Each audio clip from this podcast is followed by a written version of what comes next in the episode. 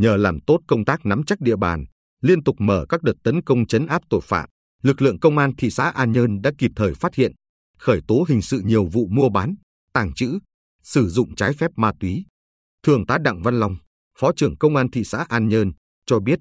thực hiện đợt cao điểm tấn công chấn áp tội phạm, bảo đảm an ninh trật tự dịp Tết Nguyên đán Quý Mão 2023 với tinh thần quyết tâm cao trong đấu tranh phòng chống tội phạm ma túy, cán bộ, chiến sĩ đội cảnh sát điều tra tội phạm về ma túy công an thị xã đã tuần tra, truy quét, xử lý hàng chục vụ mua bán, tàng trữ, sử dụng trái phép ma túy. Từ ngày 15 tháng 11 năm 2022 đến nay,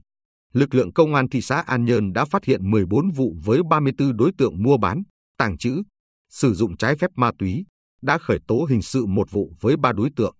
Qua tuần tra, truy quét, cơ quan chức năng thu giữ tổng khối lượng 24,1558 gam ma túy các loại.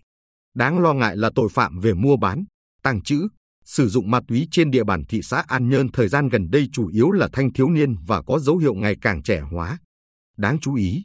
trong tháng 12 năm 2022, có ngày lực lượng phát hiện,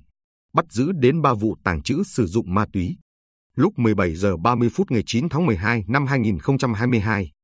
Công an thị xã phối hợp với Công an phường Bình Định kiểm tra hành chính nhà ở trong khuôn viên chùa Ca Lở thuộc khu phố Vĩnh Liêm,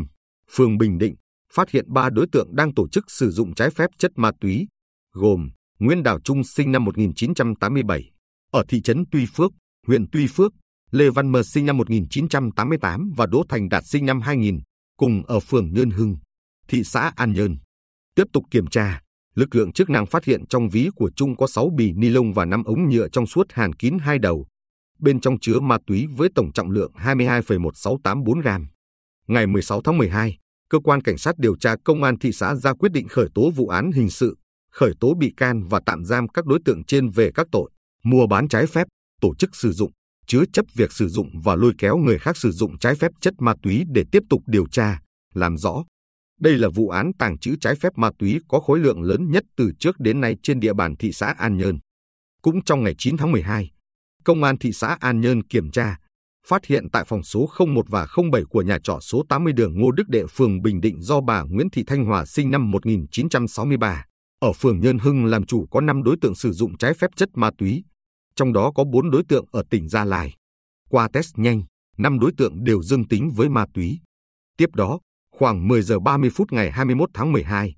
cơ quan cảnh sát điều tra công an thị xã An Nhơn phát hiện có 18 bì ni lông bên trong có 1,9087 gam methamphetamine tại hẻm số nhà 14 đường Đô Đốc Bảo, phường Đập Đá.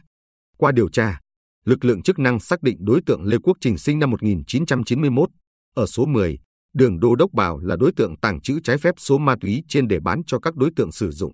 Trung tá Lê Quang Vinh, đội trưởng đội cảnh sát điều tra tội phạm về ma túy công an thị xã An Nhơn, cho hay tình hình tội phạm về mua bán, sử dụng, tàng trữ ma túy trên địa bàn thị xã thời gian qua diễn biến khá phức tạp. Các đối tượng thường lợi dụng các cơ sở lưu trú như nhà trọ, nhà nghỉ, khách sạn, quán karaoke để sử dụng trái phép chất ma túy. Trung tá Vinh nói, các đối tượng hoạt động khá kín kẽ, phương thức, thủ đoạn rất tinh vi. Tuy nhiên, với sự mưu trí, dũng cảm, lực lượng đã tổ chức theo dõi, mật phục, triệt phá thành công nhiều vụ án, góp phần đảm bảo an ninh trật tự, đảm bảo bình yên cho nhân dân. Theo lãnh đạo công an thị xã An Nhơn, thời gian trước,